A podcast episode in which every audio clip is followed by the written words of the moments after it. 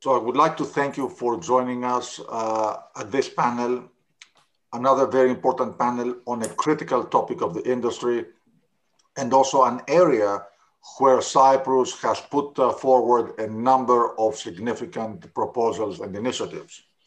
It is a panel on fostering environmental sustainability, green initiatives, and we're going to talk about the global regulatory system and about the market uh, developments, uh, taxation schemes, and so on. We're, we're delighted to have with us uh, Stamatis Fradellos from DNV, who is going to be the uh, moderator of this panel. And of course, uh, Stamati, maybe I will let you introduce the panelists. I'd like to say thank you to you and uh, a very big thank you to Harris, Philippos, Lucas, and uh, Ioannis. And I will let you take over and guide us through the, uh, the panel. Uh, Nicola, thank you very much. Uh, good afternoon to all. And uh, thank you for investing your time with us this afternoon. Uh, as Nicolas mentioned, my name is Stamatis Fradellos. I'm uh, the Regional Bulk Carriers Director for DNV, and I will coordinate this uh, panel discussion. Today is the last day of MEPC 76 meeting where important uh, new regulations are going to be adopted. And uh, we have a great uh, panel from industry experts by shipping companies and the Cyprus Flag Administration where we will be talking about the important uh, regulatory de developments and big trends that we need to keep our eyes on that uh, could di directly impact our business. So without losing uh, more time, I will take a few moments to introduce our panelists and then I will straight kick off the conversation asking questions that draw out some of the high level themes and trends we should be thinking about. So I'm pleased to have today with us uh, Mr. Ioannis Efstratiou, Head of Marine Environment Unit, Shipping Deputy Ministry, Republic of Cyprus, Mr. Philippos Philis, or Philis in Greek, uh, Chairman and CEO, Lemissoler Navigation, uh, President-elected European Community Shipowners Association, ECSA. Dr. Lucas Barmparis, President of Safe Bulkers, and Mrs. Harris Plakantonaki, Chief Strategy Officer uh, from uh, Star Carriers. So um, let's start uh, straight uh, with um, the short-term measures, uh, the EEXI and CII to be adopted today by MEPC 76 as already mentioned, also in the previous panel discussion. And I would like to get uh, first the ship operator view, uh, starting with Lucas, about uh, what do you think more challenging to achieve and more effective in terms of uh, greenhouse gas reduction up to uh, 2030, EEXI or CII? and how you plan to cope with these requirements down the road and what you would consider as more uh, promising technologies that could retrofit it with reasonable payback uh, period in your existing fleet. So, Lucas. Uh, th thank you, Stamati. Uh, it is clear that uh, uh, the EEXI is, I mean, is almost a design index which can be achieved through easy means, let's say, for example, through EPL that can reduce energy propulsion. and as there is, and as such, it is quite easy to for many vessels to achieve this uh, uh, this index. Uh, CII, the carbon intensity index, shows the overall performance over the year of uh, each vessel. Uh, and uh, I think this is more crucial and all vessels will need to face, and certain vessels may need to have difficulties to achieve this, this index. Uh, I tend to think um, in terms of uh, implementation uh, the following. Generally, uh, most of the ships uh, that are in the market right now are, uh, let's say, up to phase one. and there are only a few in phase two or phase, and, and basically they're not existing of uh, phases, which will be implemented in 2023, in 2025. Uh, and um, most of the ships do not uh, are not classified in a in the in the design index uh, previously because they are older ships. Uh, uh, I tend to believe that generally Japanese ships being more efficient from in, from their initial construction will be more able to compete and Chinese vessels or Korean vessels being a little bit heavier could face difficulties. the means to achieve that I mean, is I mean, there are several uh, things that you can do. The most uh, important thing is uh, reduction, and easy thing is the reduction of speed, which uh, reduces the, uh, will reduce also the CII. And uh, if you cannot achieve this, this required measure by eh, by decreasing the speed, you can have eh, another of actions. You can eh, put certain tags. You can you can use low friction paints uh, fins, uh, I mean, and uh, other things like biofuels. You can start burning a biofuel in the future. You can, there is air lubrication. I think there are sub generators, all kind of, let's say, more simple or um, or more uh, detailed and uh, expensive measures uh, to adapt. So it depends on the vessel, how old she is, and what is the initial design. Thank you. Thank you, Luca. Interesting, this uh, relation to the EEDI phase and, and, the additional effort in order to cope with this requirement. Uh, Philippos, uh, can you give us an overview for your fleet?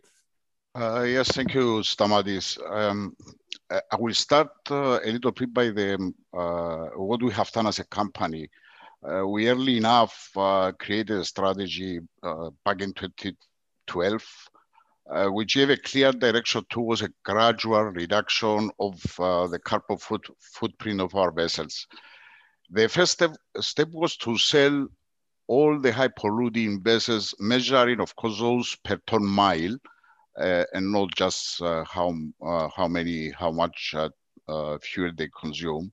And the second step, step which was critical, it was that we step in in the design process of our future vessels utilizing the technologies available, but even uh, developing our uh, own tailor-made energy-saving devices. And by using uh, the CFDs, uh, we optimize as much as possible our hulls.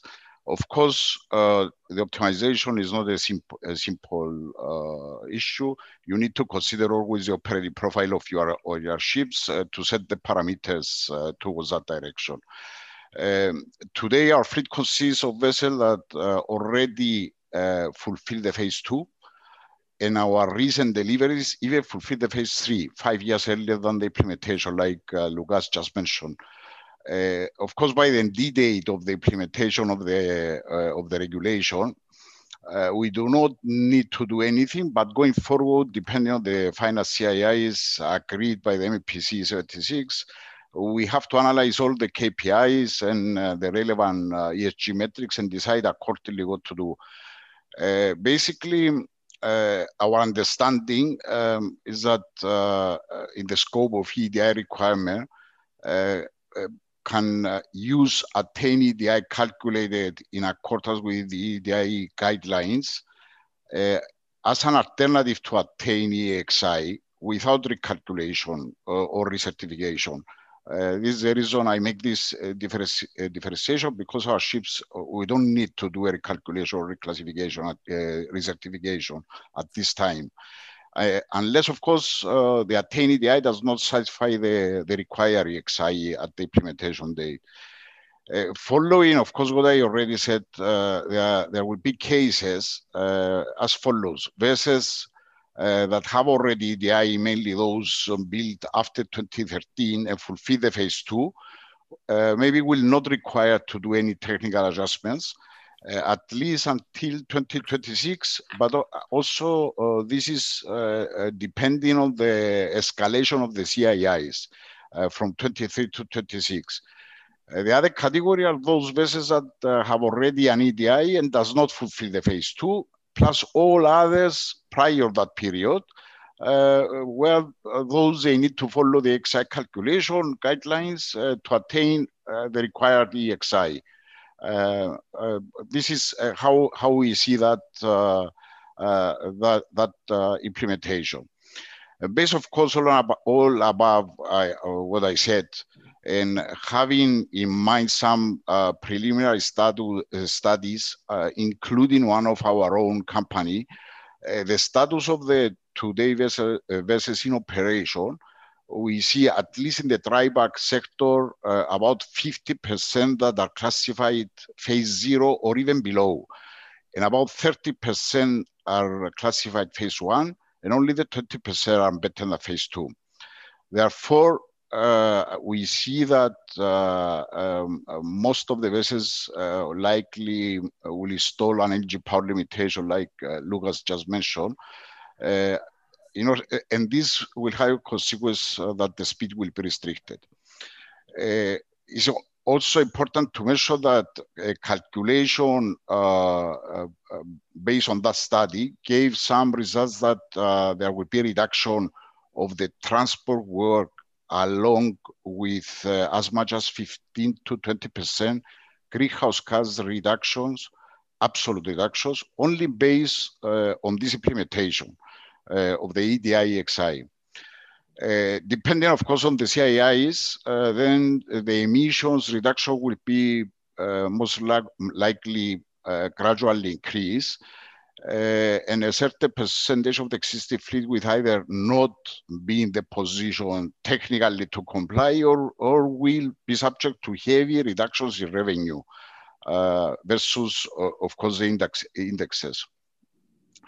Since I mentioned only um, energy power limitation, which is one of the basic uh, instruments or tools that uh, can be used, I, I have to make also additional uh, some uh, um, uh, some measures that uh, can be taken based also on what Lucas said. There are first the energy saving devices like the pre-swirl stud or the wake improving duct, the pre-shrouded vanes, uh, the propeller embossed cup fins, bulb rudder, twist rudder, and, and name it. There are too many uh, of those. But for all these uh, energy saving devices or uh, the ship owners should follow a very complicated costly process. Uh, that means you do you have to do the CFDs to estimate the wake flow field. And then you have to select uh, the, the, the design of uh, the device uh, or a combination of one or two devices you run the CFDs again to estimate and calculate what will be the impact. And then you, uh, you have to uh, verify with the model test and on top to validate with the, tri uh, with the trial. this is, of course, a very, very costly um, uh, process. Uh, but in some cases, uh, it's a must. Otherwise, the, the ships might might be obsolete. Uh, second, uh, a ship owner must run a study as to the performance of the existing propeller and uh, whether this could be upgraded by trimming or doing some other additions or even replace it. Uh, it's again a costly um, uh, process, but uh, it's something that some of the owners they are taking into consideration. Uh, the third is what uh, uh, Lucas said uh, about uh, antifouling systems, change antifouling system to silicon, acry silicon acrylate technologies or silicon base, which are low friction and they have, based on our experience, up to 4% uh, lower emissions. Um, the fourth, uh, but uh, uh, mainly this has to do with the CIIs, are the energy uh, the energy management systems on board, and I'm uh, I'm I'm, just, I'm telling about the energy recovery systems like kinetic heat or even uh, other ways how to recover energy, the renewable energy sources that might be installed, uh, installation of power packs uh, to store renewable energy or excess energy produced, uh, which we act uh, some cases as peak shaving, some other cases to use it entirely during the, the, the, sailing. Uh, very important LED every, everywhere is a very huge saving and cost uh, uh, simply nothing. Uh, therefore, the decision to be made requires a, a cost-benefit analysis for uh, every investment or on all above, and maybe a combination uh, versus an engine power limitation. one last point, uh, is useful uh, maybe here to mention that there are also some additional measures to be taken which uh, will help the owners to comply with the escalated CIIs. and I refer to the augmentative artificial intelligence. Uh, this relates to the usage uh, of deep uh, learning technologies to enhance human intelligence, not to replace. very important to enhance. And um, uh, this is uh, these deep learning technologies include, among others, for example, route optimization uh, or predictive maintenance analytics, which are directly related with the consumption and consequently with the greenhouse gas reductions. Uh, um, and also to estimate the hull condition, the trimming, and, and a lot of other uh, similar. Uh, as a company, we develop over the last five years deep learning technologies using real-time data uh, from our ships, uh, but also using historical data. And these technologies uh, are now under testing with very promising results. Thank you, Samadis. Thank you, Felipe, for the very comprehensive reply. Understood you have carried out a good exercise, comprehensive study for new buildings and existing fleet. And I would like to ask also Haris, uh, is it the CII also your main concern? Uh, and what, uh, what are your plans to cope with this? Thank you, Stamatis, and thank you also to the Capital team for inviting me to speak here today. So, so to answer your question here at Star Bulk, uh, we have uh, established an in-house research and development team within our technical department, uh, which deals with all these new uh, IMO greenhouse gas regulations.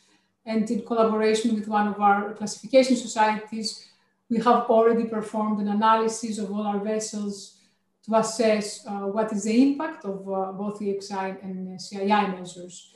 Uh, now, as already mentioned by my fellow panelists, EEXI is, is basically a ship design index, which indicates the energy efficiency of the ship, and ships will be required to meet a specific uh, EEXI as of the date of uh, enforcement. And, and, in that sense, EEXI uh, will require only a once in a lifetime reduction to meet the IMO target.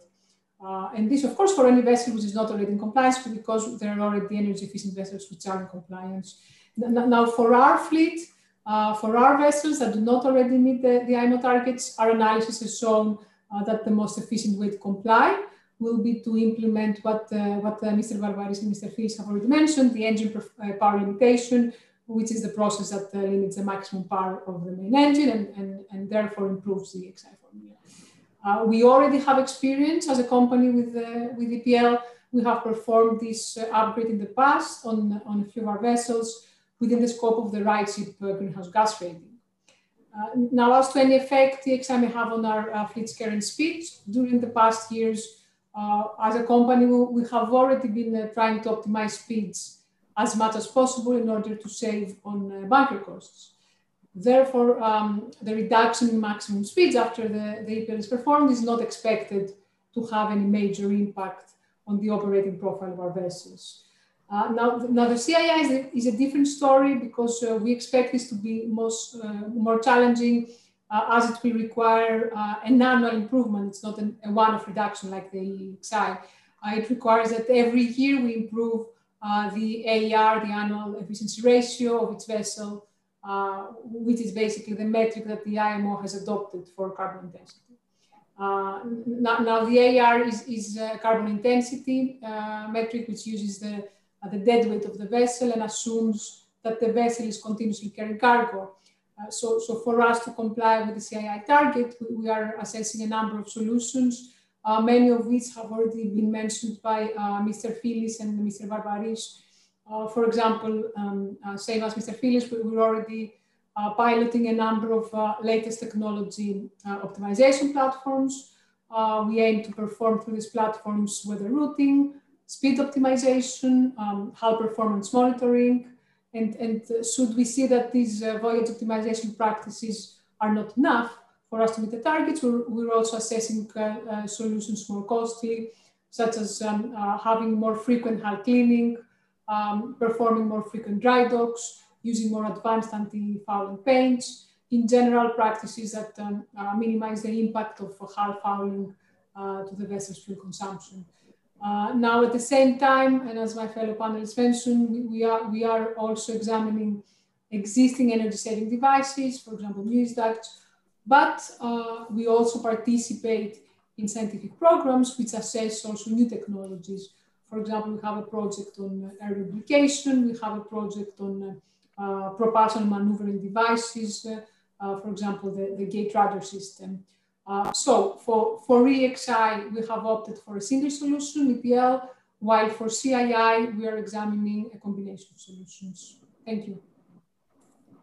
Thank you, Haris. Um, so at this time, we're going to see very interesting, let's say, uh, developments in shipping in terms of retrofitting new technologies. And let's see whether regulations and class rules are in place in order all this to be smoothly adopted on ships. And um, Ioannis, if you allow me to continue with you, since I understand you attended MEPC 76, right, with Cyprus delegation. And I would like to ask you, what are the important regulatory developments coming from this uh, committee meeting? What are the key takeaways?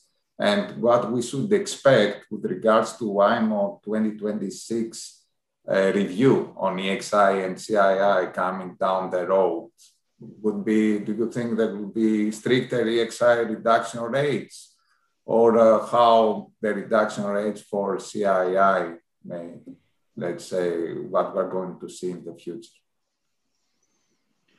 Thank you, Stamatis, and uh, good afternoon to all. At first, please allow me to express my appreciation to Nicolas Bornozis for, for once again invite me to took part as a panelist to this uh, great event, the Limassol Capital Link event. At the same time, I will also express my, my disappointment because we are not in a position to have a physical presence because what is uh, really great with the Capital Link events is that you have the opportunity to meet uh, people, colleagues, partners for all, all, over the shipping industry. And now go, go back uh, to your question. Actually, MEPC is still in progress. Actually, now we are in the very last day. And actually, now my colleagues uh, uh, are engaging, hopefully, uh, with the adoption of the report. Uh, I'm following the work of MEPC committee since 1996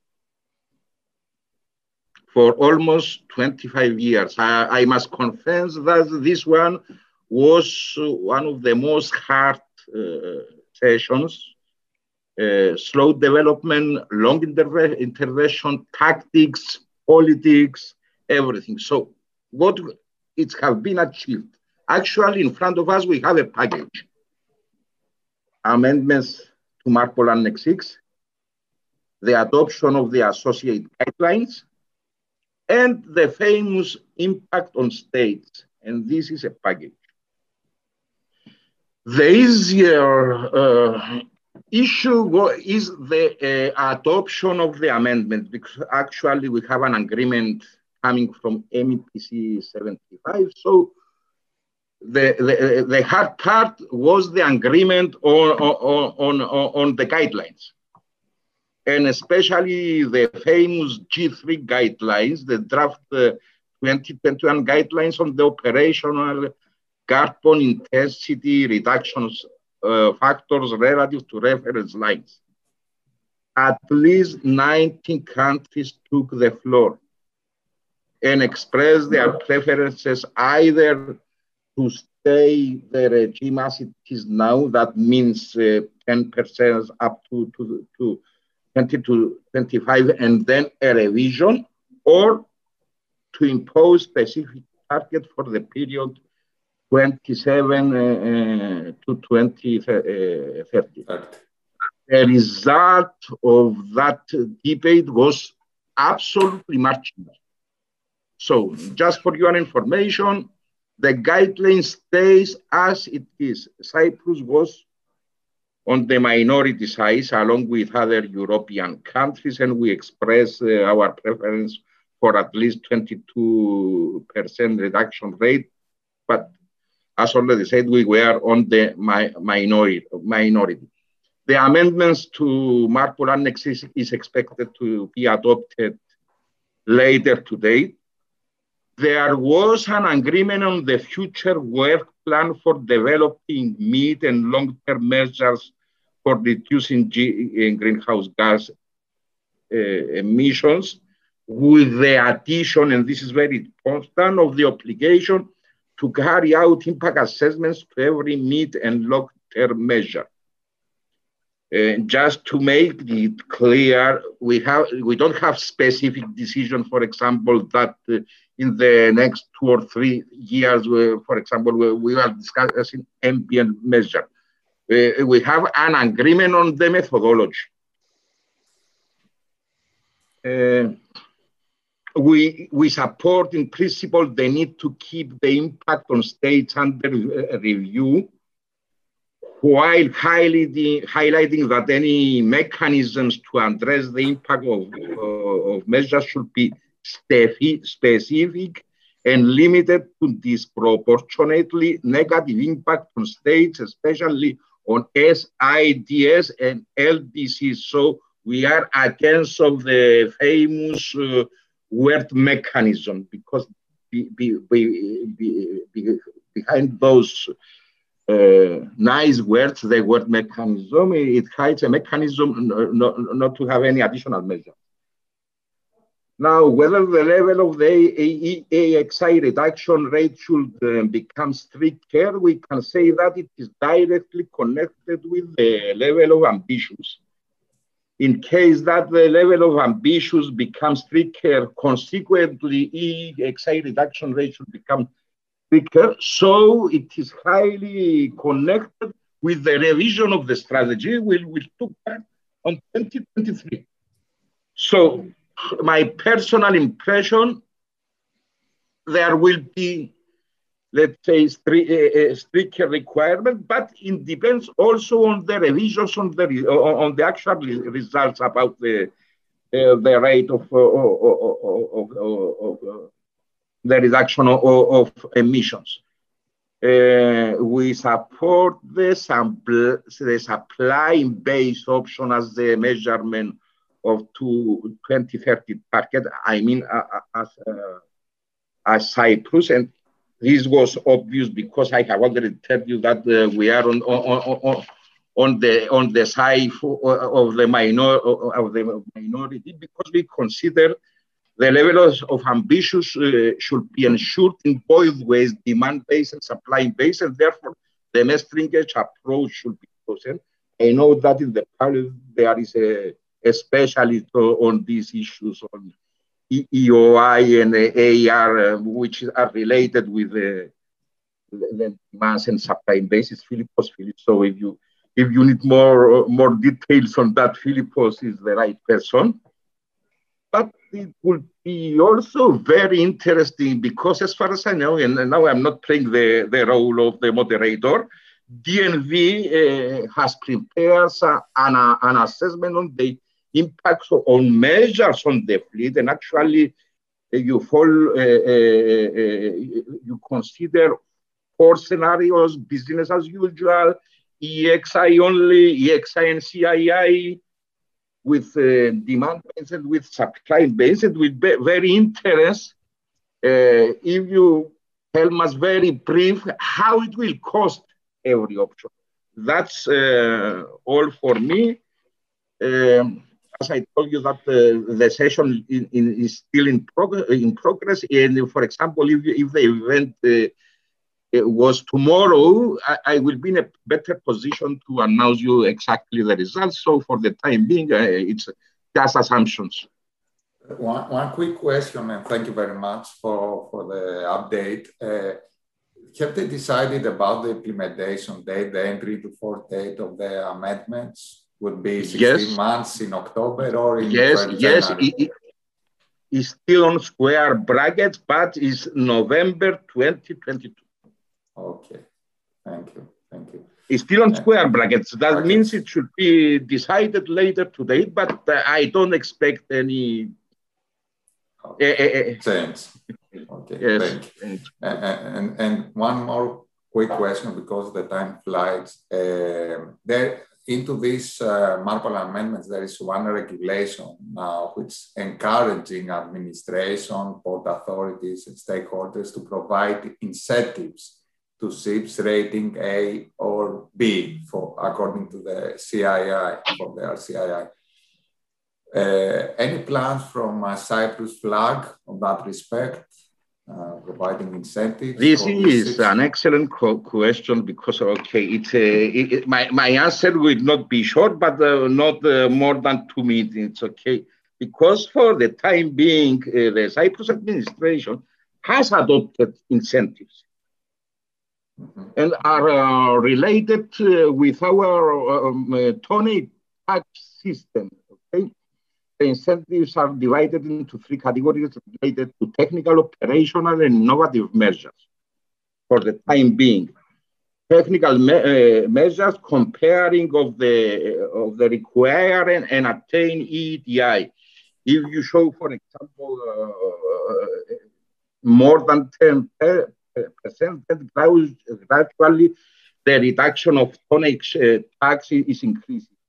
We have an, an incentive related with the data collection system, actually with the uh, fuel consumption. So if you can uh, prove that in consecutive years, uh, uh you decrease uh, your fuel consumption, then we provide reductions on, on what ships pay to our tonnage tax system, and also we rewarded those that they showed us innovation. That means they use uh, alternative fuels. So from, from this production is quite obvious that uh, when the new regulations came into force and because uh, uh my our of, incentive is a living document will will amend it in, in order to reflect uh, the new developments. So our intention is to reward those uh, showing reductions both both at uh, CII and EEXI. So uh, be ready, in a couple of years, when the regulation will come into force, we will uh, adapt our uh, incentive schemes to meet the new requirements. Thank you. Thank you very much, Johan. And uh, let's move now to the midterm measures. And I would like to have a short feedback from Lucas because we're running out of time. Uh, the, now in IMO, we had some uh, proposals for a levy, an emission cap trading, the carbon credit trading, and fleet averaging. So there are additional measures coming down the road. And I would like to ask Lucas, what, what is your opinion about what would be considered an effective midterm market market-based measure from a ship operator's point of view, and especially this fleet averaging scheme. How, how, what is your opinion on this? I, I think that um, this, uh, um, uh, these measures should play a role uh, to assist uh, the, the owners in terms of implementation of uh, these new technologies. And I was considering that, uh, for example, averaging, averaging could be something that uh, would provide assistance if you want to do an investment on, uh, let's say, an LNG ship, for example, which will have maybe by 18% lower emissions. Um, then uh, this could be uh, averaged with uh, another older ship that normally should be scrapped I don't know if it will work like that. And uh, I would consider that uh, this could be one uh, good option for companies to invest uh, in new technologies. Of course, there are always questions about uh, uh, LNGs. if you need to, if you want to invest on such ships, because LNG is not considered Uh, from well to wake uh, the best uh, fuel. And my comment on that is that at the end of the day, LNG is used in all industries. Uh, and uh, they don't consider it uh, from well to wake. For example, the production of electricity, they use in households everywhere. we use LNG, so it shouldn't be the shipping only that should exclude that. Uh, on the other hand, uh, the, uh, and I believe also that there are technologies to reduce the the sleep, the, the LNG slippage from methane. The, the, methane sleep, as they call it. Uh, so I see that uh, LNG should be one uh, as an intermediate um, fuel, for example, for a, for a couple of 10 to 15 years until we manage to produce uh, the normal fuels, uh, the normal re, uh, fuels from renewable resources, not from other resources such as ammonia or hydrogen. And I believe ammonia will prevail. And so, in order to do that, you need certain measures to be assisted in, in investing in, in, in such ships. Uh, I, I, also believe that um, uh, wherever, wherever, we like it or not, uh, the, the regulators will impose levies and taxation schemes uh, because uh, we, we all know that uh, the world is going to a specific direction and we need to be supportive on this direction. We cannot leave the planet to, to be overheated. So at the end of the day, uh, such schemes will uh, be developed, will be implemented. If IMO takes take part on these ships, uh, it will or be a follower. Eh, it could also be a follower, eh, following, let's say, decisions by EU or United States or other, eh, let's say, countries. and I think at the end of the day, we need to be very careful and try to improve our efficiency because one way or the other, the, the low, the low efficiency vessels, uh, the companies that have low efficiency vessels will be in a disadvantage, operational and uh, financial disadvantage. So this is my view about uh, taxation schemes and uh, averaging of uh, uh, fleets. Thank you. Thank you very much, Luca. And with this, your last uh, comment about IMO being a follower of EU, um, I would like to ask uh, Philippos, who understands um, follow-ups closely the development in EU. Uh, just we need we know that there will be the Fit for 55 legislative package expecting in 17th of July and I would like to ask his opinion about these regional me- measures coming from Europe, what we should expect and when, uh, the emission trading scheme, etc., and are in the right direction, or Europe should leave IMO alone to coordinate the decarbonization efforts on a global scale? Uh, thank, thank you, Stamatis.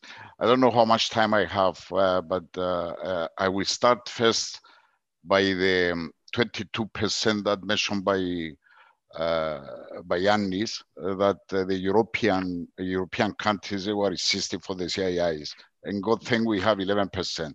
20 20% should have been detrimental for the industry. This shows how tough is Europe we are, uh, there is already published a climate package of uh, Executive Vice President um, Frans Timmermans, who is responsible actually for the 55. And 55, uh, it doesn't mean 55 new regulations, means 55% reduction by 2030. Uh, this is a signal they, they leave out. I will elaborate only on the on two major uh, uh, measures because I, I, don't believe we have the time for more. The first is EU ETS, which comes from DG Clima. And the ECSA's position, and I, I have to say that I'm, uh, I'm uh, talking now as a representative of ECSA, uh, trying to uh, give uh, what is the position of ECSA and the European Shipowners Associations in, in any way. Uh, the position was always to be aligned, fully aligned with ICS first, and to follow support the discussion within IMO for a new market-based measure. We, we, heard a little bit that uh, the talks are not towards the direction so far. Uh, specifically, uh, ECSA has on EU ETS uh, several considerations. First of all, uh, we develop our position through a framework document, framework conditions, under which any EU measures should not undermine the IMO process and that the system should be scalable and able to align with the future IMO, uh, IMO MBM, hopefully the levy. This can only be achieved within ETS if we apply, if we are setting up a fund. And I will elaborate a bit on uh, the rationale for creating a fund. First, can stabilize the carbon price for shipping and give visibility and predictability to the owners. The second, uh, can significantly reduce the administrative burden for both competent authorities and the businesses, and in particular the SMEs. And you know, 80% of the European is, uh, are SMEs. Also, a fund uh, will be responsible to purchase the ETS allowances on behalf uh, of uh, its members and would reverse this money uh, in the energy transition uh, of the sector.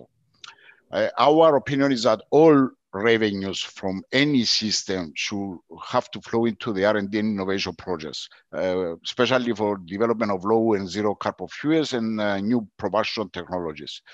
Uh, the revenues also, which is very, very important to uh, mention that, should be used also to bridge the gap between the conventional and low, uh, low and zero carbon fuels with them, uh, uh, which might be uh, substantial. the estimated price is or multiple is three times at this moment. So you, if you don't bridge this gap, so you will not have early movers in, towards that direction. Another critical point is the introduction of a, a, a phasing period.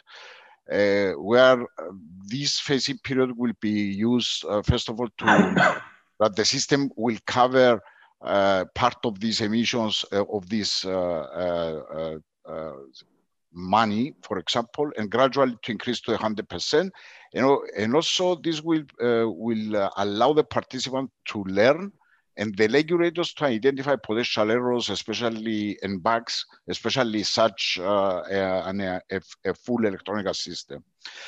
Going now a little bit to the fuel uh, EU maritime proposal from uh, which comes from DG Move. And as far as we know now, there is a clash between DG Move and, and DG Climate because uh, they are conflicting a little bit. ECSA believes that a fuel standard as a requirement for ships instead of the fuel suppliers will risk failing to deliver on emissions reductions and will be very challenging to enforce. What is needed uh, is a comprehensive approach entailing a fuel standard as a requirement for fuel suppliers or eventual an efficient standard at a fleet level to incentivize further technical and operational efficiency measures. Fleet level is measured also by Lucas on a different perspective, but it works the same way. In this respect, we would like to stress uh, ECSA's concerns and in parallel the positions uh, in relation to this uh, uh, regulation. A mandatory fuel standard would eventually, would eventually apply to fuels purchased outside the EU, making ships the responsible entity for meeting the standard when the ship owners have no influence at all. And then a standard for these fuels, purchased international, uh, would in essence mandate uh, the use uh, maybe of biofuels by ships and due to lack of any alternative fuels. And uh, this relates especially to the deep sea uh, shipping. Uh, an independent study commissioned jointly ECSA and ICS finds that there are several outstanding issues concerning first the cost, then the availability, and the specifications of the biofuels, fuels, uh, as well as uh, um, important questions about enforcement uh, relating to EU sust sustainability criteria under the other direction, which is the Renewable Energy Directive. Um, therefore, uh, all these uh, enforcement uh, loopholes, we are sure that may jeopardize the achievement of, of actual emissions reductions. Additionally, by certifying EU fuels. Forgive me for the interruption. Yeah. We are running out of time. The time is flying. So, Philip, we're, we're five minutes to... late. So, if you can wrap up, I would be grateful. Yes. Okay, I will. Uh, shall I close it, uh, leaving the other uh, Okay, to summarize, uh, main findings of the study is first that there are significant challenges for enforcing the EU uh, fuel, fuel uh, standards, uh, especially of fuels outside the EU jurisdiction through uh, the operators, etc. And uh, the second important is that we believe that they, they this request or this implementation should limit the scope only to intra-EU uh, voyages and assign the responsibility to, uh, to the fuel suppliers. Thank you. Thank you, Felipe, and thank you, Nicola. Apologies for the additional no, no time. Worries. No worries. I apologize for bringing it to a quick close.